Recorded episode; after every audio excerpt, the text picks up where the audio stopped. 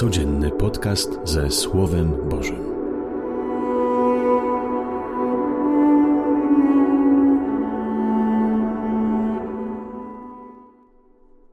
Z Ewangelii według świętego Mateusza. Piotr podszedł do Jezusa i zapytał: Panie, ile razy mam przebaczyć, jeśli mój brat zawini względem mnie? Czy aż siedem razy? Jezus mu odrzekł: Nie mówię ci, że aż siedem razy, lecz aż siedemdziesiąt siedem razy. Dlatego podobne jest Królestwo Niebieskie do króla, który chciał się rozliczyć ze swymi sługami. Gdy zaczął się rozliczać, przyprowadzono mu jednego, który był mu winien dziesięć tysięcy talentów. Ponieważ nie miał z czego ich oddać, Pan kazał sprzedać go razem z żoną, dziećmi i całym jego mieniem, aby dług w ten sposób odzyskać. Wtedy sługa padł mu do stóp i prosił go: Panie, okaż mi cierpliwość, a wszystko ci oddam. Pan ulitował się nad owym sługą, uwolnił go i dług mu darował. Lecz gdy sługa ów wyszedł, spotkał jednego ze współsług, który mu był winien sto denarów. Chwycił go i zaczął dusić, mówiąc: Oddaj coś winien. Jego współsługa padł przed nim i prosił go: Okaż mi cierpliwość, a oddam tobie. On jednak nie chciał, lecz poszedł i wtrącił go do więzienia, dopóki nie odda długu. Współsłudzy jego, widząc co się działo, bardzo się zasmucili. Poszli i opowiedzieli swemu panu wszystko, co zaszło. Wtedy pan jego wezwawszy go rzekł mu: Sługo niegodziwy, darowałem ci cały ten dług, ponieważ mnie prosiłeś.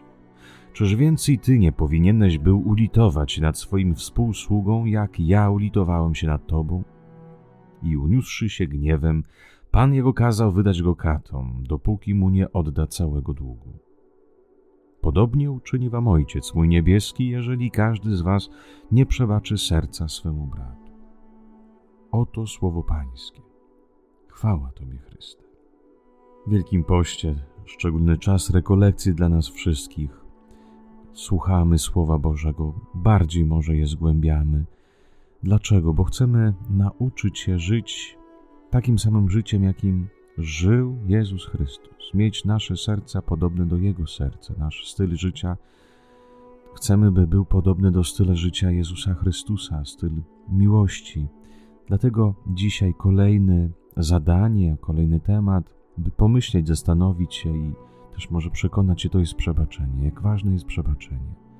Przebaczenie przede wszystkim, kiedy ja przebaczam komuś, to stawiam granice złu. Nie pozwalam, żeby zło mogłoby się rozprzestrzeniać się też po moim sercu i po sercu mojego brata lub siostry.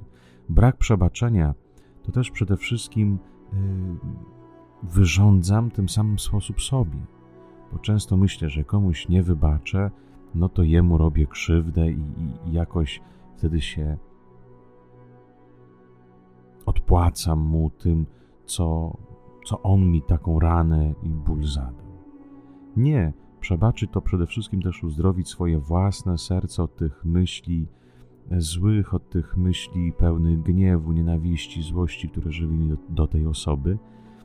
I przebaczenie to też jest lekarstwo na nasze serce. Przebaczenie, wiemy, nie jest łatwe. Dzisiaj Piotr mówi, Panie, trzeba siedem razy.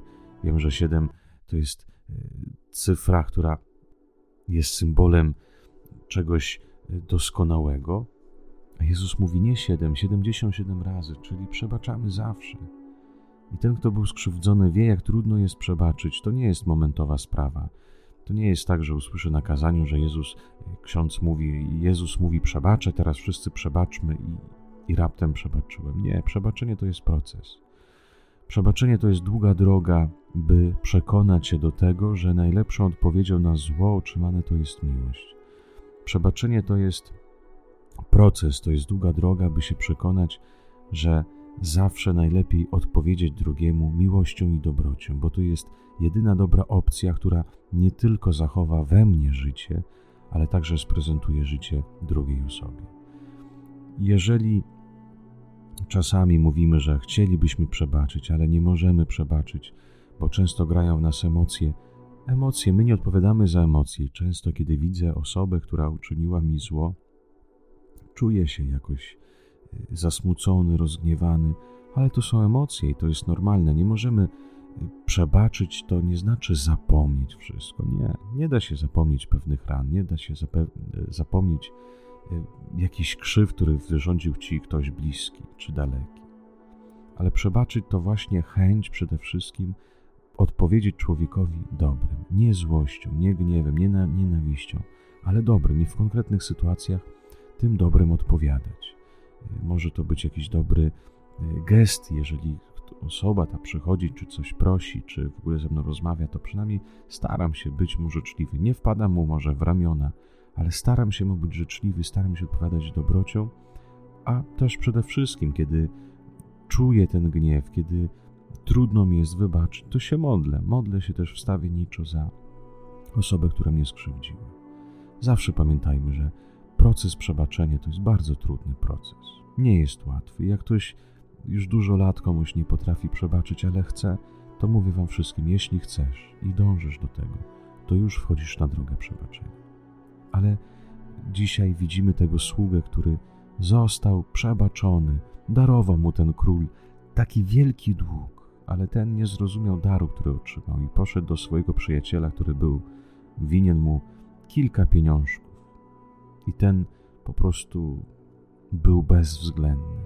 I to jest chyba kwestia, czy ja doświadczyłem tej miłości Pana Boga. Jeżeli doświadczyłem, że rzeczywiście Bóg mnie wybacza, Bóg mnie nie sądzi, Bóg nie przekreśla mojego życia, ale kiedy staję z całym ciężarem mojego życia przed Nim i rozumie, że On patrzy na mnie z miłością, przytula mnie do siebie jak tego syna marnotrawnego, kiedy ja doświadczam codziennie tej miłości w moich klęskach życiowych, w moich upadkach, to rozumiem, że nie ma nic najpiękniejszego, jak być podobnym do tego dobrego taty, który kocha i też starać się rozdawać tą miłość i miłosierdzie. Pamiętajmy, to nie jest łatwo. Nie chciejmy drogu, drogi na skróty. To jest długa, nieraz droga do przejścia, ale Bóg jest z nami. Trzeba tylko chcieć, by miłość zawsze zwyciężała.